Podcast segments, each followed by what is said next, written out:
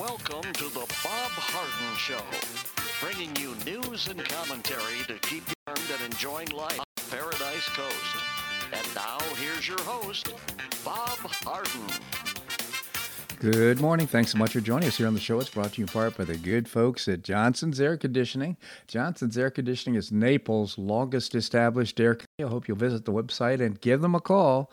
It's johnsonsairconditioning.com. Also brought to you by Life in Naples magazine. Be in the know and stay up to date by reading Life in Naples. The website is lifeinnaples.net. We have a terrific show for you today, including guests Bob Levy, chairman of the Cato Institute, and Andrew Joppa, professor and author of Josephus of Oz. It is August the 13th, and on this day in 1997, 21-year-old Tiger Woods won the prestigious Masters tournament by a record 12 strokes in Augusta, Georgia. It was Woods' first victory in one of golf's four major championships, the U.S. Open, the British Open, PGA Championship, and the Masters, and the greatest performance by a professional golfer in more than a century. It also made him the youngest golfer by 2 years to win the Masters and the first person of Asian and African heritage to win the major. Eldrick Tiger Woods was born in a suburb of Los Angeles, California on December the 30th, 1975. The only child of an African-American father and Thai mother, Woods was encouraged from infancy by his father for a career in golf. At the age of 2, he teed off against comedian Bob Hope on television's Mike Douglas show. At 5 years old, he was featured on a television show that's incredible. At age 8, Woods won his first major junior world championship, and in 1991, at the age of 15, he became the youngest player ever to win the U.S. Junior Championship. That's the amateur championship. He also captured the 1992 and 93 junior amateur titles, and in 1994 accepted a scholarship to attend Stanford University. That year, he came from 6 holes behind to win the first of his 3 consecutive U.S. amateur championships. He was 18 years old when the youngest amateur champion in history. In 1995, Woods played in the Masters, his first professional major championship. The Augusta National Golf Club, which runs the Masters, had not African American join its ranks until 1991, 41st in his first Masters appearance. In 1996, he won the collegiate title. By this time, he'd already attracted considerable media attention and attracting throngs of new fans to the sport. After claiming his third U.S. amateur title, Woods left college and turned professional in August of 1996. Playing as a pro in 8 Professional Golf Association events, in 1996, he won a title that was named the PGA Tour's Outstanding Rookie. In 1996, he was celebrated by magazine Sports Illustrated as Sportsman of the Year. In professional play, Woods' most opponents were in their late 30s or 40s. At 6'2 and 155 pounds, he was slender and athletic and developed a devastating swing that routinely allowed him to hit drives more than 300 yards. He also had a reputation for mental toughness and was a superb putter and chipper. And all these attributes came together for the most decisive victory in Masters' 44-year history. 12 margin of victory, 12 strokes, was the largest in 20th century, and second only to old Tom Morris, 13-shot margin in 1862 in the British Open. His score of 18 under par broke Jack Nicklaus' 32-year-old Masters record of 17 under par. By June 1997, Woods was ranked number 1 in the world. In 1999, he won 8 PGA tournaments, recorded $6 million in earnings, and began a winning streak that eventually tied Ben Hogan's 1948 streak, the second longest in PGA history. In June 2000, he won his first Open title, shooting a record 12 under par to finish 15 strokes ahead of the nearest competitor. It was the greatest professional golf performance in history, surpassing even his 1997 Masters triumph. In 2000, he captured the British Open and in August the PGA Championship. At the age of 24, he was the youngest player ever to win all 4 major titles and just the second to win 3 majors in a year. On April the 10th, 2005, he earned his 4th green sports coat at Augusta National, becoming the first person to win 4 Masters before the age of 30. Woods' winning pace slowed around 2004 when he devoted time to reworking his swing and rehabilitating his surgically repaired knee. It was also during this period he married Ellen Nordegan. I mispronounced that. I apologize, but a Swedish former model who would become the mother of his 2 children. He was back on top in form in 2005, winning his 10th major. His performance fluctuated throughout the rest of the decade as he struggled with a torn ACL and personal problems that garnered substantial media attention. In 2009, in the wake of events surrounding a car accident outside Woods' Florida home, several women came forward claiming to have had affairs with the famous golfer. She was divorced in 2010, just as Woods began his first winless season in his career. After dropping from the international rankings, Woods started rebounding. In 2013, he won the Masters tournament. In 2019, his first major championship win in 11 years. And, of course, now the visual of seeing him walking up the 18th fairway this past weekend and hobbling up, I would say. I'm sure he was in great pain, but you could all see the joy in his eyes for what he was experiencing. And born in 1975, here he's almost 50 years of age. That wonderful past, what a life he's lived, and what a performance he's brought us all as a professional golfer. Well, speaking of golf, when it comes to best places to play golf, you know, it's no surprise that the Sunshine State dominates the shout-outs. According to Apartment Guide's data research, Naples is the number 2 city for golfers in America. Number 1, believe it or not, Bandon, Oregon. Bandon Dunes, of course, is the wonderful golf course out there. Apartment Guide studied factors from course availability to prestigious rankings from golf cities across the country, also taken into consideration with the city hosting prominent pro events and catering to locals. Not too far down the list was Fort Myers in Lee County at number 12, The Villages at 11, Orlando at 13, Bonita Springs came in ranked at 48 out of 50.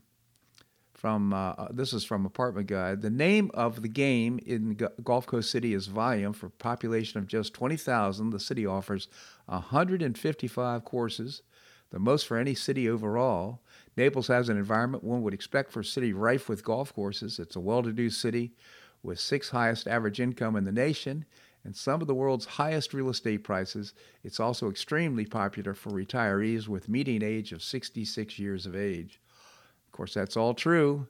And the other big factors, of course, are the pro tournaments that are played here. The LPGA's season-ending CME Group Championship in November. And, of course, Greg Norman's QBE Shootout in December and Senior PGA Championship Tour Chubb Classic in February, played at Tiburon. Golf and Naples were number 2 in the nation. Well, President Biden gave a speech Tuesday afternoon in Iowa and got a really crappy response, literally, according to a video posted by the Republican National Committee. A bird excreted on the president in the middle of his talk, right there on his lapel. He was saying "Made in America" talk was not hyperbole when a white splotch from above appeared on his lapel.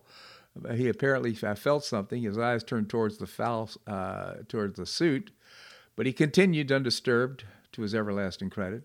Mr. Biden was given the speech at a barn in Menlo, Iowa, talking of his administration's assistance to the farming industry. Well, speaking of which, Mr. Biden, the president, the United States marked its highest 12-month increase of inflation in March, with consumer prices rising 8.5%, a high not seen in 4 decades. And data released by the Bureau of Labor Statistics on Tuesday, they revealed that the Consumer Price Index, which measures the consumer-side prices of items like energy, food, and rent, rose 1.2% from February. Amazing. That's a lot. Economists had predicted that inflation would surge to 8.4% over 12 months and in 1.2% in March alone. Inflation has also eaten away at wage gains that Americans have experienced over recent months. Real average earnings decreased 0.8% in March from the previous month, as the 1.2% inflation increase eroded the 0.4% total wage gain, according to the Labor Department. That's not good for Americans. The survey found that consumers believe things like gasoline, food, medical care, rent, and college tuition will get more expensive for them to buy in the near future. Not looking good, the picture on inflation. Very few Americans believe the nation is doing very well under President Joe Biden's leadership.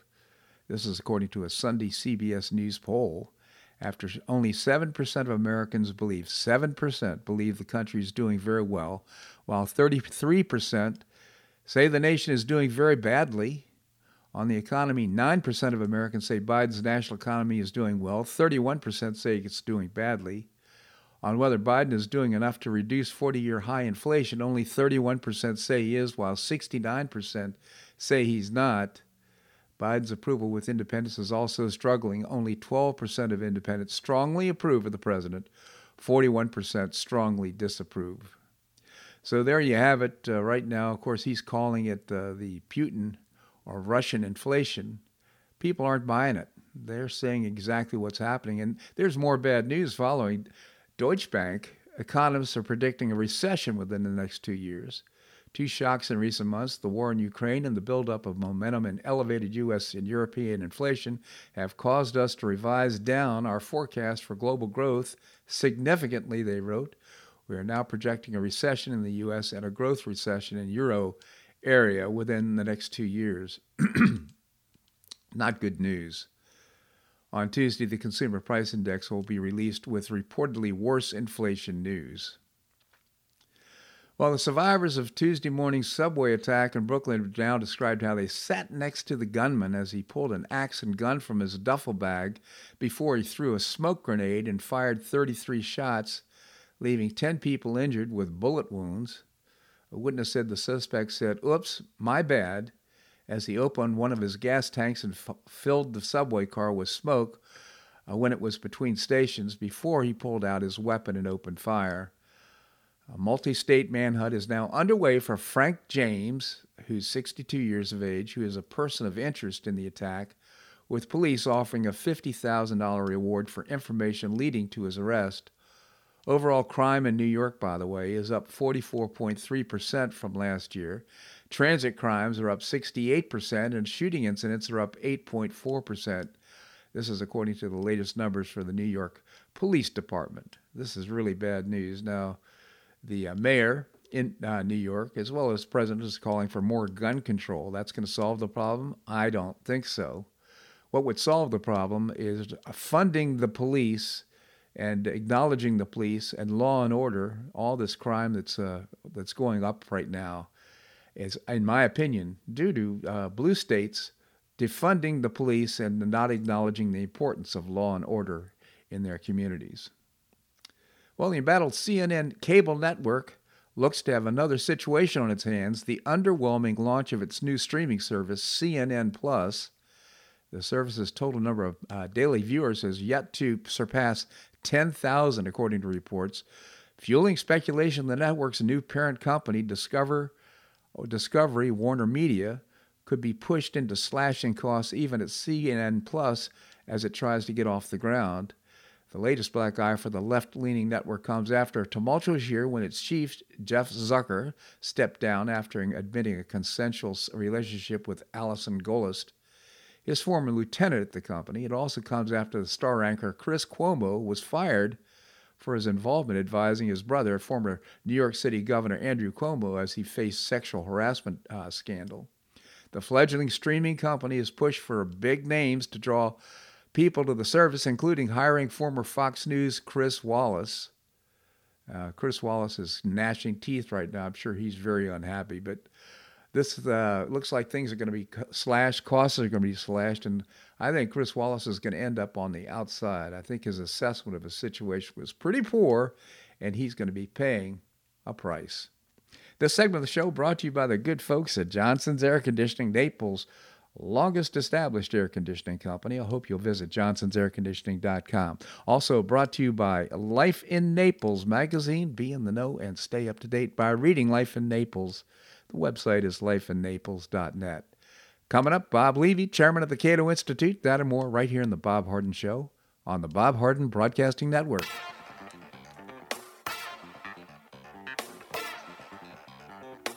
Stay tuned for more of The Bob Harden Show here on the Bob Harden Broadcasting Network.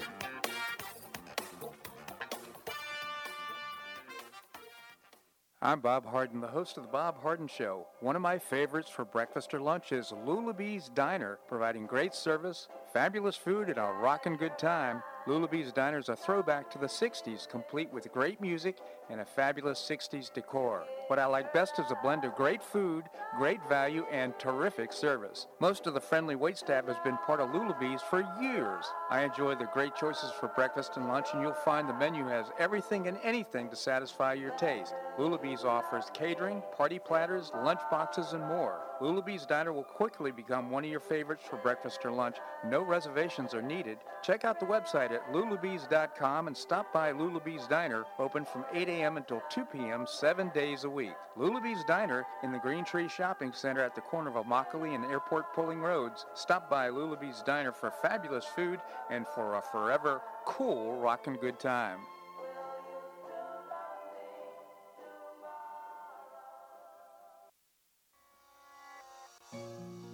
Collier County Sheriff Kevin Rambaugh says the number one reason the elderly become victims is isolation. The Collier Senior Center goes a long way in keeping seniors connected with the community and with each other. The Collier Senior Center, located at 4898 Coronado Parkway in Golden Gate, provides comprehensive information regarding services and resources that affect the quality of life of older adults and their caregivers in Collier County, empowering them to maintain independent and meaningful lives. Here's Esther Lully, director of Collier Senior Center. Everyone, every senior is welcome. There's diversity there. It's vibrant. It's a caring atmosphere. So there's a reason we offer the services and programs that we do. We want to help enrich the lives of senior members and provide support to their caregivers. Want to find out more? Visit collierseniorcenter.org. That's collierseniorcenter.org. Or call the Collier Senior Center at 239-252-4541. That's 252-4541.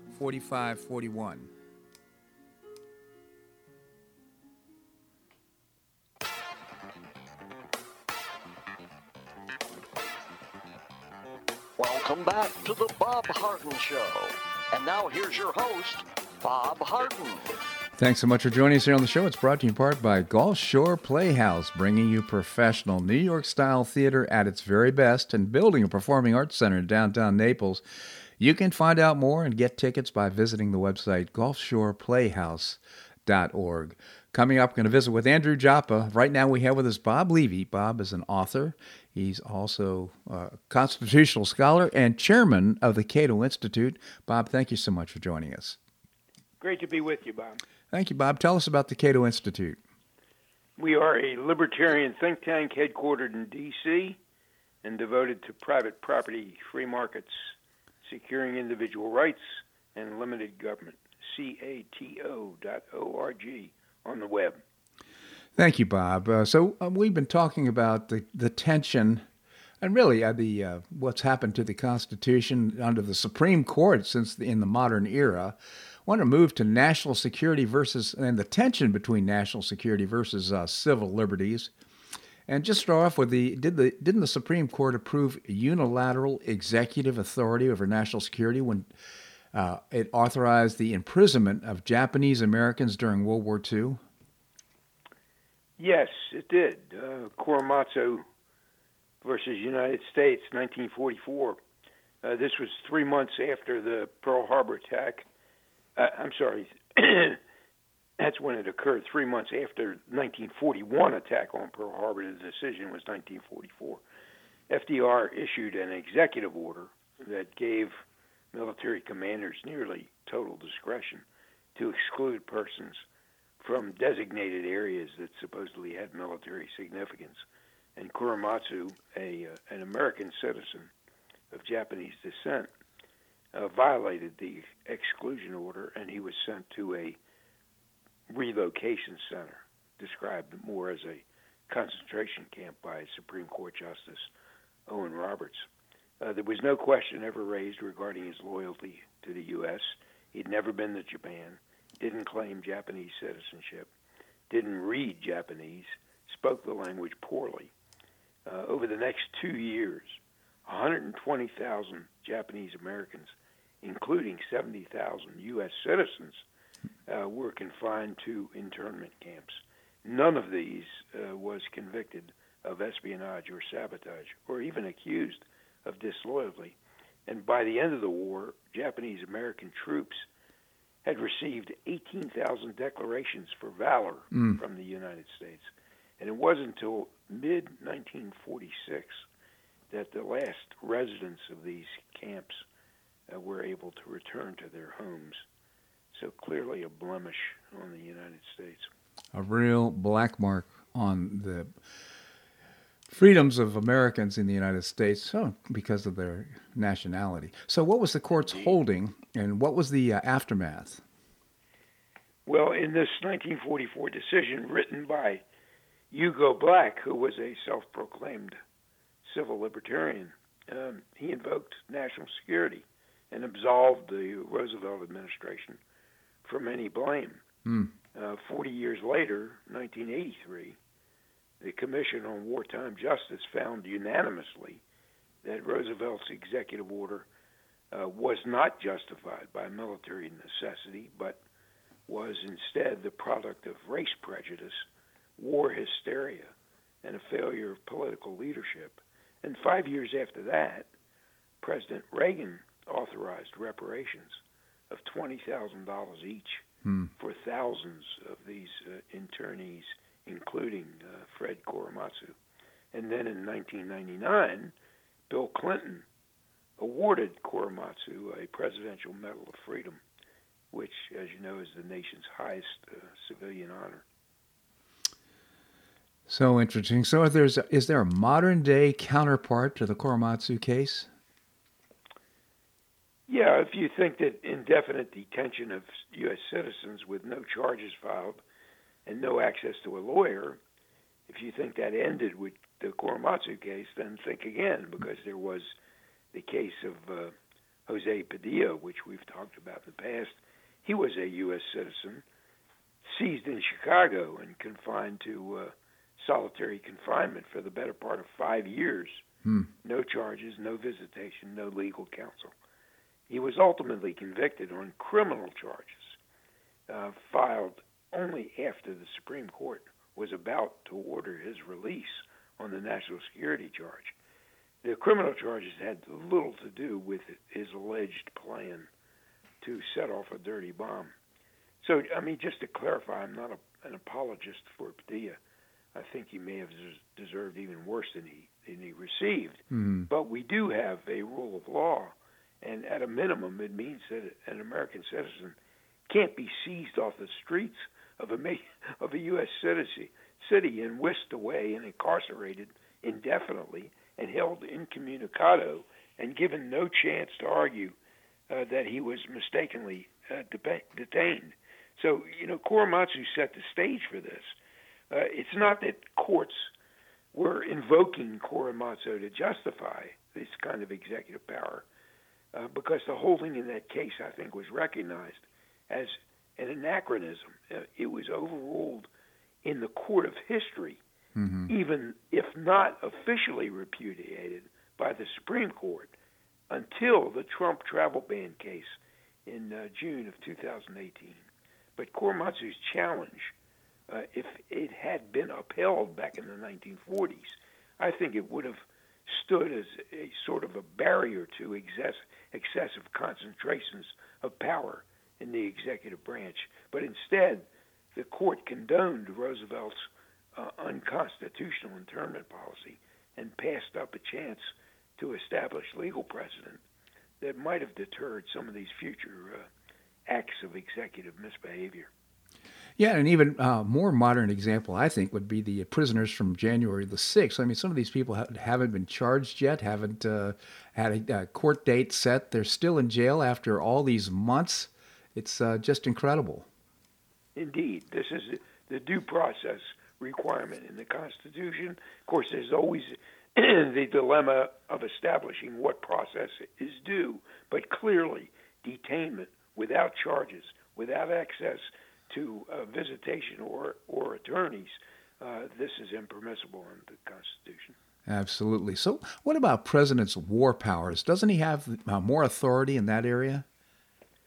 Well, he does have the authority to wage war as Commander-in-Chief, but that still has its limits. First of all, it's about waging war, not about declaring war. Congress's job is to declare. And second, the Constitution gives Congress the power, not the President, but Congress, to make rules for the government and regulation of the land and naval forces. And third, war, as you know, requires money, and Congress retains the power of the purse. So to help resolve that debate, Congress passed the War Powers Act back in 1973 over a veto by President Nixon. And under that act, military action is authorized only if there's either a declaration of war by Congress, some other statutory authority by Congress, or an attack on U.S. interests. And if it's an attack, then the president has to notify Congress within 48 hours and then withdraw all forces in 60 days if Congress doesn't say okay. So, you know, you have to remember that the animating sentiment at the time of the founding was this fear of too much executive power, sort of a return of the king. And against that backdrop, presidents have consistently, both parties, claimed unilateral powers with very few safeguards, a presumption that nearly anything they do in the foreign policy and national security arena is okay. But I think we have to remember that the president, he may be commander-in-chief of the armed forces. That is not the same as commander-in-chief of the entire nation. So true. Bob Levy, again, chairman of the Cato Institute. I really appreciate these discussions on our civil liberties and, of course, national security. Cato.org is the website, C-A-T-O.org. Bob, we always appreciate your commentary here on the show. Thank you so much for joining us. Great to be with you, Bob. Thank you, Bob. All right, coming up, we're going to be visiting with Andrew Joppa. He is a professor and author of Josephus of Oz, that and more, right here in The Bob Harden Show on the Bob Harden Broadcasting Network.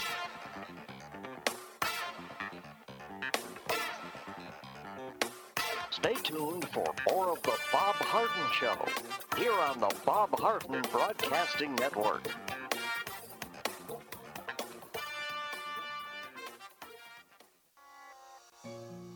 Do you suffer with chronic pain and discomfort?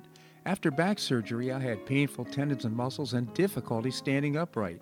On a referral, I visited Dr. Alec at I Am Designed to Heal, Naples' only vitality and longevity practice where acupuncture, medical massage, energy healing, and integrative holistic medicine are harmonized to create a one-of-a-kind restorative experience. After only 2 visits, my pain began to dissipate and I could stand and walk more upright. It was amazing. I plan to continue my treatments to enhance my sense of well-being. Don't suffer needlessly with discomfort and pain. Improve your quality of life. See for yourself and make an appointment by visiting the website iamdesignedtoheal.com. That's iamdesignedtoheal.com, or you can call or text Dr. Alec at 239-322-3817. That's 322-3817. Visit iamdesignedtoheal.com for an amazing, one-of-a-kind restorative experience. Do you have questions about your retirement? Ameriprise Private Wealth Advisor Jason Nardella with Nardella Financial Group, a private wealth advisory practice of Ameriprise Financial Services, LLC, can help. With the exclusive Confident Retirement Approach, you'll work together to develop a retirement roadmap to get you where you want to go. Call Nardella Financial Group today at 239-325-1041. That's 239-325-1041. Office is located at 9015 Stratistel Court, Suite 103, Naples, Florida. The Confident Retirement Approach is not a guarantee of future financial results. Investment advisory products and services are made available through Ameriprise Financial Services, LLC, a registered investment advisor.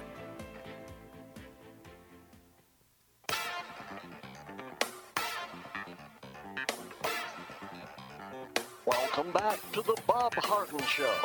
And now here's your host, Bob Harden. Thanks so much for joining us here on the show. It's brought to you in part by Choice Social. Choice Social is a new, refreshing social networking platform, and you can find out more and download the app by visiting the website choicesocial.us. We have with us Andrew Joppa. He's a professor. He's also the author of a terrific read, off topic for today's discussion, but take a look at it. It's called Josephus of Oz. Josephus, of course, the great historian, Josephus of Oz. Andy, thank you so much for joining us. Good morning, Bob. Good morning, Andy. So usually we start off with a little good news. So any good news for us today? Well, I've done that in opposition to your view of me that I'm an eternal pessimist. So I do start out with the good news to prove that I'm not always that way, Bob. So there's good news. I think there's actually good news today. I think I'll focus on Elon Musk. Elon Musk, who bought a 9.2% share of Twitter, was going to go on the board of Twitter and then decided not to. The general view of why that might be happening is that he might be trying to accomplish a hostile takeover of Twitter. And I think if that happened, that would be very good news.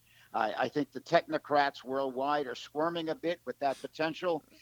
They try to create a unified dogma worldwide, both on in the media and on the social media platforms that is unified in one voice coming from the technocrats. If, in fact, Twitter was to be able to penetrate that and create a view in opposition to their dogmatic positions, it would perhaps change the whole equation of what's going on in the world and particularly in American politics. So I see Elon Musk as being a real piece of good news. And, of course, with the threat he offers, the left immediately started to accuse him of being a racist, someone who was still desiring the apartheid policies of his native South Africa, and now they're accusing him of delaying too long in releasing the information of his purchase of Twitter assets. So that was to be anticipated. But I think when you see the left attacking someone like Musk, there is a real concern about the implication of what he might offer with a free speech platform that Twitter might become. That is such an interesting observation. I agree, by the way. I think, the reason why he didn't go on the board is the board, as a board member, you're limited to less than 15% shares, owning 15% of the shares of Twitter. He now can go out and buy more if he wants to. Plus, then he can start making demands for board members of his own, and he can start to, I just wonder how long the CEO, who is not a free speech advocate, is going to last at Twitter, because I think he's it could be just 30 days and he could be gone. Well, we'll have to see how it plays out. I mean, I think he has to reach a stronger leverage position than his own asset investment. I think he'll need to have other investors that sign over their proxy to him in these battles that will follow. But I think there's certainly the first time that we've seen a possible break in this technocrat unity. That has really been the major, I would describe it as the major problem we've looked at over the past 10 years, Bob. I would sort of, if you want to say anything else about that. No, that's a great observation. I agree with that. And the other good news that comes along with that is that Zuckerberg has said that he's not going to be investing, quote unquote, in the elections in this cycle. He over $400 million put in last time. Now, this movie or documentary, Rigged, it's about a 35-minute documentary. I don't know if you've seen it, but it is outstanding. And I think it gave Zuckerberg the willies. He says, oh, my goodness, they're up there. They're in on what I'm doing. So I think he's. I'm also of the mind that perhaps Zuckerberg doesn't want to throw good money after bad. I think all of the projections right now for the Democrat fortunes in the 2022 midterms are not good. Certainly, I always say that with the one negative possibility is of course the fraudulent elections, but leaving that out of the equation, there should be no doubt that a legal election, the Democrats will I think be seriously damaged politically in the House and probably in the Senate in 2022. And I think Zuckerberg is not a fool with his money. Generally, sometimes he is. But I think right now he doesn't want to put more money into something that's a losing cause. Somewhat related to that, I think we can weave in not one of my favorite characters, probably not one of yours, but Al Sharpton. Yeah. Al Sharpton has a long history of destructive black radicalism. He's been an anti-Semite, has done a lot of destructive things, for example, the Crown Heights situation in Brooklyn. But right now, Al Sharpton is also seeing the handwriting on the wall. He is suggesting that the black community is moving away from Democrat policies that If they're suggesting in that community, Al Sharpton is suggesting that they're finding the Democrat policies create an unsafe community, and the policies are damaging the educational experience. And in general, the black community is moving away. Now, whether that translates into changes in voting pattern, is open to debate. But certainly, I think Sharpton's observation is correct. That the black community sees very little advantage in adhering to Democrat policies. And one would hope that would also carry over into the voting process itself. By the way, and Sharpton's positions were also supported by a black professor, one of my favorites, Wilfred Reilly. I would recommend for any of your listeners, if they have not had the opportunity to take a look at Wilfred Reilly's book, Taboo, published, I think, in 2020, but just an excellent book in offering opposing views to all of these leftist talking points that we've been exposed to over the last couple of decades. So, and Wilfred Reilly is also talking about Democrat policies and how they're damaging the black community. He talks about police defunding and how that has hurt the black community more than any other community. Mm-hmm. He talks about the Democrat attacks on charter schools, and he suggests that has also been to the detriment of the black community. So we're seeing this type of action from a black radical and a somewhat black conservative, Wilfred Reilly, both talking from the same position, that Democrat policies are destructive to the black community and are being rejected by that community, Bob. I agree. And I think Al Sharpton and his comments, that's the canary in the coal mine. And I think that's going to indicate a real change in the voting pattern of blacks here in America. I mean, they've been for years now totally neglected, I think, by their black leaders. And quite frankly, Donald Trump offered, and by the way, that's what I see also, the expansion in the tent of people who have hope for America, making America great again. I think that the number of voters who get behind that theme is going to grow and grow, and it's not going to be just Republicans. I think it's going to be Democrats, Hispanics, blacks, you name it. I think we're going to see people wanting to make America great again and get away from this agenda, this globalist agenda that is diminishing our rights. Yeah, I certainly support that, Bob, and I hope that comes to pass. I think there have been too many projections in the past about the movement of the black community away from the Democrat left, and they have not been fulfilled in the voting booth. But this time seems different. I think we're looking at some serious negatives that are being identified in that black community and now being supported by black spokespeople. And I'm not going to call them leaders necessarily, but certainly spokespeople for that community. So I think there's a good chance that we're going to see some significant movement in numbers towards the Republican Party in the 2022 midterms. I've got a third piece of good news, and it's not going to seem that way, so you have to give me a moment to explain it, but I'm going to give one cheer of good news, only one cheer, for inflation. Now, why inflation? That it seems inappropriate to do so, and it really is, Bob. But if inflation persists at its current level and carries forward through the 2022 midterms, I mean, that could be the absolute death knell for the Democrat Party, not just in 2022, but it could be a decade-long problem for the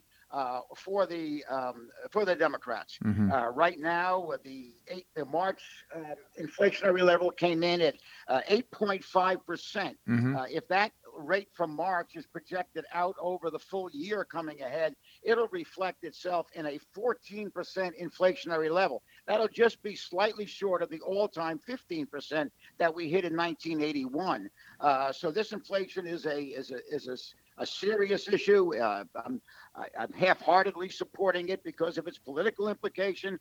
Right now, there is some talk of the Fed raising interest rates, which is going to be done to try to cool down the overheated economy and control inflation. And of course, when the Fed raises their interest rates, you have to watch very carefully that it doesn't create a recession.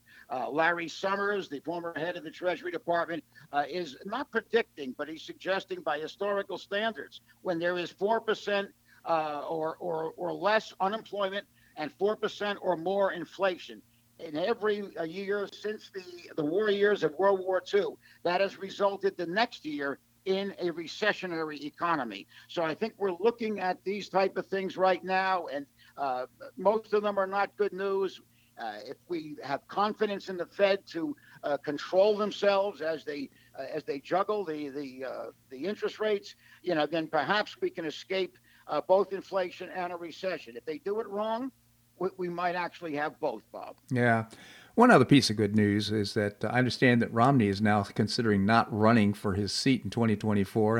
I consider that to be good news. And also the fact that most of the people that Trump is standing behind are doing quite well in their re-elections or in their elections. So that all bodes well for making America great again. I think that's great news. I think that's good news. I agree with you. I'd prefer to have Romney soundly defeated with a high-level plurality against them rather than not running. But, we'll take what we can get. And I think Romney not running is an indication that he recognizes that he's on the wrong end of history, wrong side of history, Bob. So I think that certainly is good news.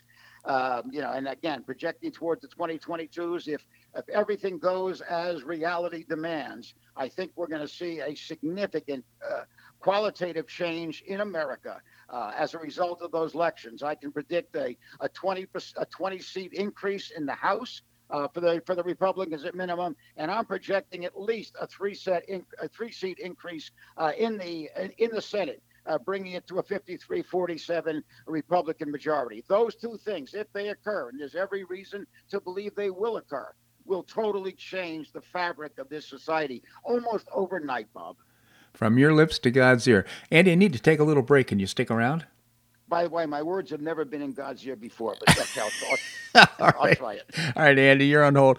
We're going to have more here on The Bob Harden Show on the Bob Harden Broadcasting Network.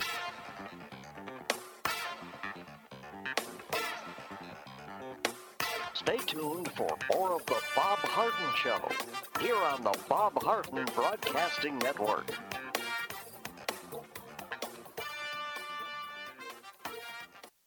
You have questions about your retirement? Ameriprise Private Wealth Advisor Jason Nardella with Nardella Financial Group, a private wealth advisory practice of Ameriprise Financial Services, LLC, can help. With the exclusive Confident Retirement approach, you'll work together to develop a retirement roadmap to get you where you want to go. Call Nardella Financial Group today at 239-325-1041. That's 239-325-1041. Office is located at 9015 Stratistel Court, Suite 103, Naples, Florida. The Confident Retirement Approach is not a guarantee of future financial results. Investment advisory products and services are made available through Ameriprise Financial Services, LLC, a registered investment advisor.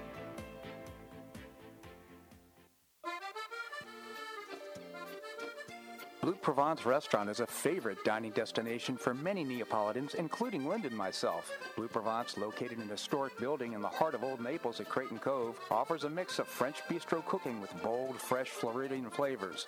Experience award-winning cuisine at Blue Provence and enjoy one of Florida's most extensive, eclectic, and fun wine cellars. Dining your choice of the popular Eden Bar, the intimate Courtyard Garden, or the beautiful Provencal Caribbean Dining Room. Enjoy a wonderful and memorable evening in a casual and relaxed atmosphere that includes a taste of Provencal hospitality. Blue Provence is open 7 days a week, all year round.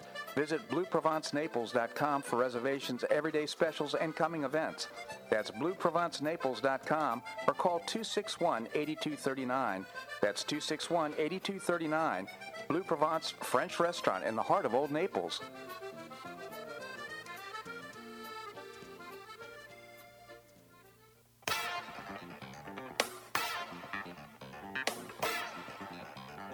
Welcome back to the Bob Harden Show. And now here's your host, Bob Harden. Thanks so much for joining us here on the show. We're providing you news and commentary rooted in a commitment to individual liberty, personal responsibility, limited government, and the rule of law. We continue the conversation with Andrew Joppa, professor and author of Josephus of Oz. Again, Andy, thank you so much for joining us. Always good to be with you, Bob. So, Andy, you wrote a really interesting piece on white, educated, college-educated women.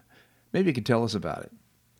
Well, that was it's something I've been aware of because of my readings and interests over the last decade or so, certainly with the comments of Al Sharpton somewhat moving away from the Democratic Party.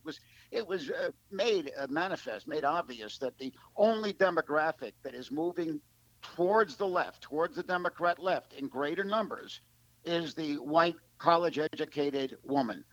That is the only demographic that is really supporting the entire Democrat Party in a way.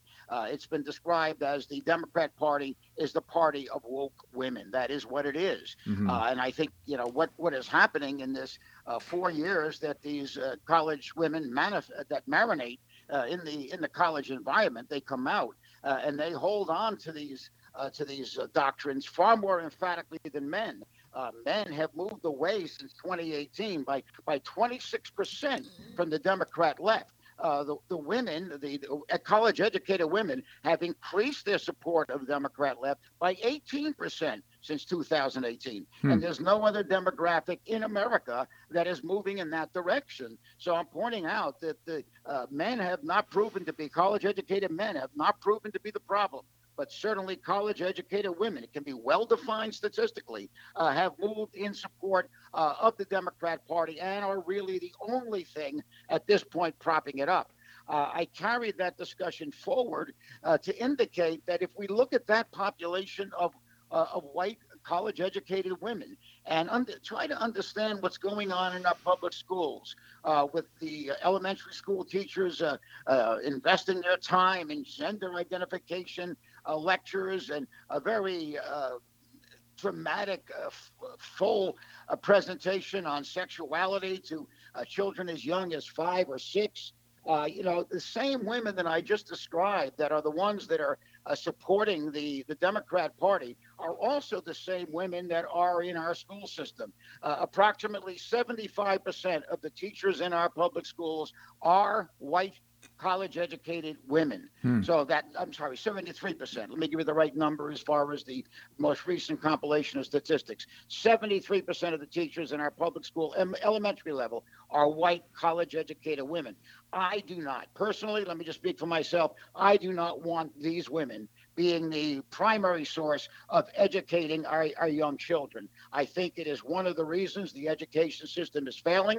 I think it's one of the reasons we're seeing such an abundance of sexuality being infused into the education process. And I think we have to take a serious look at how to get away from this. I suggested perhaps half-heartedly, but I suggested that I'm not in favor of equity in any other area, but perhaps if we move to more male teachers, real males, as I point out, real male teachers into the public schools. Perhaps if we were to support charter schools more emphatically and where it's possible, more homeschooling. But I think we have to get out from under the dogmatic thumb of these women that have proven themselves to be dramatic, emotional proponents of Democrat policies and vehemently opposed to anything that would be Republican and particularly anything resembling Donald Trump. Yeah, thank you for that, Andy. I would suggest that would be interesting information. I'm sure some women may say, what is going on here? On the other hand, I will make this comment. It is mothers who are up in arms about what's happening in our school systems right now and are protecting and concerned about what's being taught to our children. Now, as many of these women will point out, it's not a Democrat or a Republican type of issue. It's an issue around raising their children and having control over what's being taught. So there is that, and I just wondered how you would respond to that. My comments don't deal with all women, certainly, and it tends to be the Gen Zers more than any other category, not the older women. So certainly I'm not talking about all women, but right. I am talking about the numbers in that population of college graduates that support the Democrat Party. And by the way, I would add in another statistic that it's been well defined by Pew Research, Bob, that 50% of women, young women who identify themselves as liberals, have a mental health condition. That is not my statistic. It's done by a very reputable research firm, Pew Research. And so I think that adds a deepening problem to this whole issue. I'm not talking certainly about all women, just those that are in our public schools to in large abundance, larger than reality should warrant. And again, we can document clearly the support of these women for the Democrat policy. That's so interesting. Well, thank you for that. And by the way, you'd mentioned charter schools and school choice, which is so important in today's environment. And I noted that Tennessee Governor Bill Lee is actually promoting a relationship with Hillsdale College and, of course, the Barney Charter School movement, and starting a charter schools in Tennessee, which is, I think, just a remarkable development here. So, I think you're supporting 11 Hillsdale charter schools. I think that was the number I remember reading, and I think that is certainly going in the right direction. I mentioned in my blog, and you might be aware of it, but I was the lead applicant for two charter school submissions in New York, both of which were defeated by the Board of Regents politically. I had a phone call 11 o'clock at night from a friend who was on the Board of Regents in New York, and she whispered to me. She actually literally whispered to me, Andy, you're not going to get this through. You're going to get defeated. Not with cause. It was just a matter of a political defeat for my charter school submission. We had submitted 1 year. We responded to the comments that they made that were negative. We changed all those areas, and we submitted again, and were again defeated politically. The school system was against us. The unions were against us. And again, it was a very difficult political battle. It still is in many areas, Bob. You know, it certainly is. In fact, the Biden administration wants to insert new regulations coming from the Department of Education to make, for example, any charter school that's started in the United States has to have a sponsor, a public school sponsor. You can't make this stuff up. I'm not kidding, but obviously this is one thing that's left out of the discussion: is a charter school is a public school. Yeah, true. I mean, it is bound by all the state laws on education. It must meet all the state requirements. It is a public school. The vast majority of, if not all, are in fact open enrollment. I mean, there's no. It's not a selective enrollment, first come, first serve for most of these schools. So, but this notion that the charter school is foreign to the public school system is absolutely erroneous. It is a legitimate part of the public school system. Well, I'd like to make this comment that I serve on the board of the Optima Foundation, which we proudly start charter schools here in Florida, and I believe we're going to start starting them having influence in Louisiana as well because of relationships and how they develop. Erica Donalds is the leader, of course, of the Optima Foundation and founder. She just does a great job. And we've started, of course, Naples Classical Academy right here in Naples, Florida is one of the birthings that we've had of charter schools here in Florida through the Optima Foundation. So a little shout out for school early choice. On, I was asked somewhat casually to maybe consider being on the board of that academy.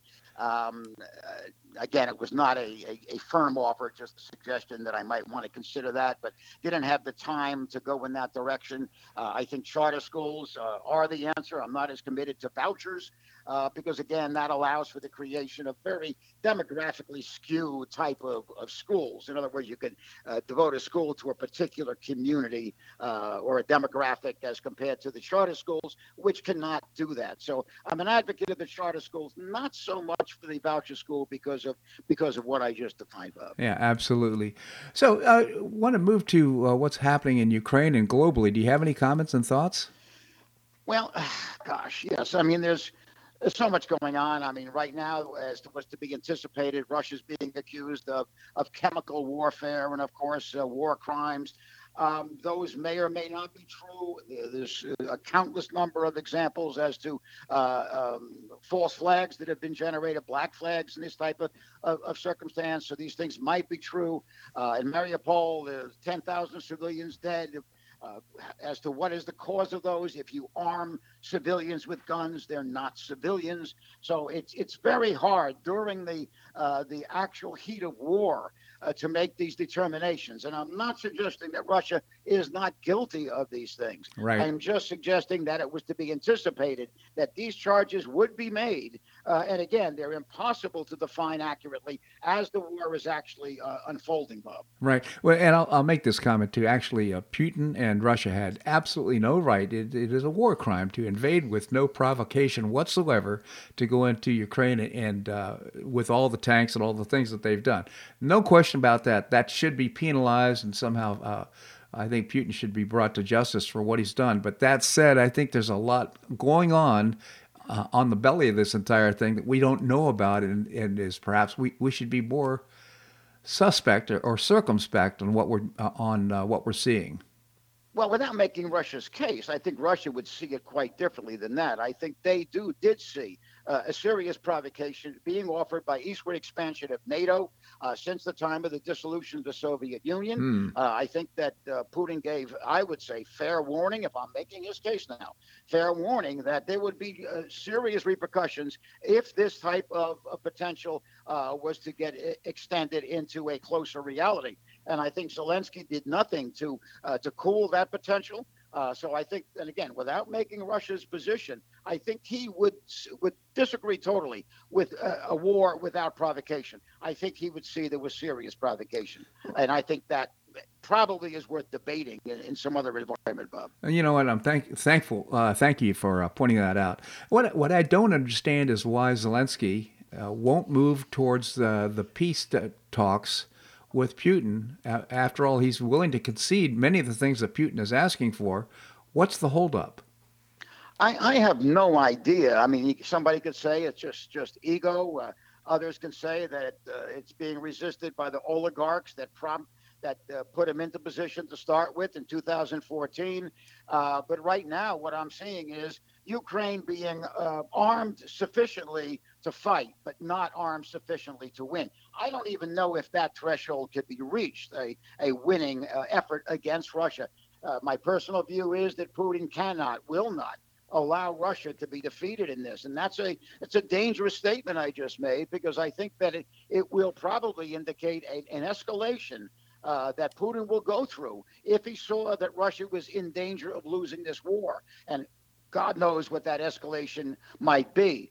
So I think what we're seeing is serious damage to the Ukraine people, to the Ukraine infrastructure. And I guess, as with you, I do not see the purpose of it at this point, Bob. I agree. Andy, I always appreciate your commentary here in the show. Thank you so much for joining us. Talk soon, my friend. All right. Thank you so much.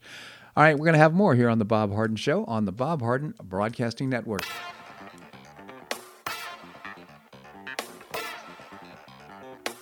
Stay tuned for more of The Bob Harden Show here on the Bob Harden Broadcasting Network.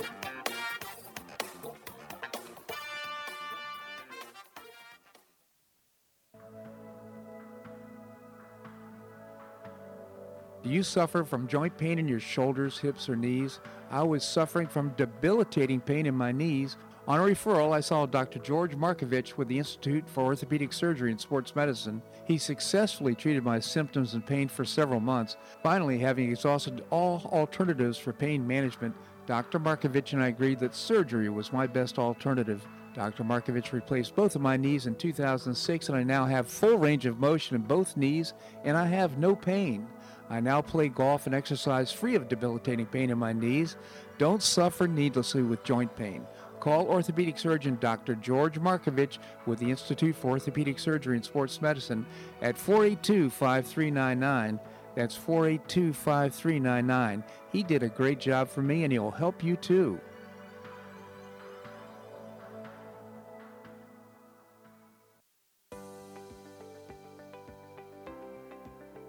School choice is a growing movement, one that is already lifting thousands of kids across America, and is now supported by 3 out of 4 voters. The Optima Foundation, a 501c3 nonprofit, was founded to support the establishment and expansion of superior schools of choice. Optima's goal is the successful launch of Hillsdale College, classical academies, and other schools of excellence, serving kindergarten through 12th grade. The mission is to train the minds and improve the hearts of young people through content-rich classical education in the liberal arts and sciences, with instruction in the principles of moral character and civic virtue. A terrific product of the process, Naples Classical Academy opened this fall, and a classical virtual school, Optima Classical Academy, will open in 2022. Find out more by visiting optimaed.org. Help children in Florida optimize their education opportunities. Visit www.optimaed.org.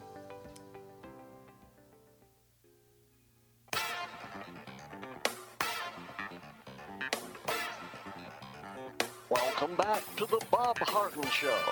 And now here's your host, Bob Harden. Thanks so much for joining us here on the show. Well, we're out of time, unfortunately. I've got so much more to talk about, but we'll have to wait until tomorrow. We've got great guests lined up for tomorrow, so I hope you will join us. Always appreciate your comments on the show. You can send me an email at bobharden@hotmail.com, bobharden@hotmail.com. And if you enjoy the show, please tell your friends. That's how we grow it organically, and I know our advertisers will appreciate it as well. I hope you make it a great day on the Paradise Coast or wherever you are. Namaste.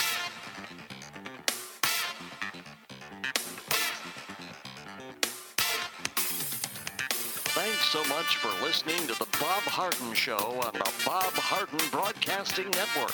For more information and audio files of previous shows, visit www.bobharden.com.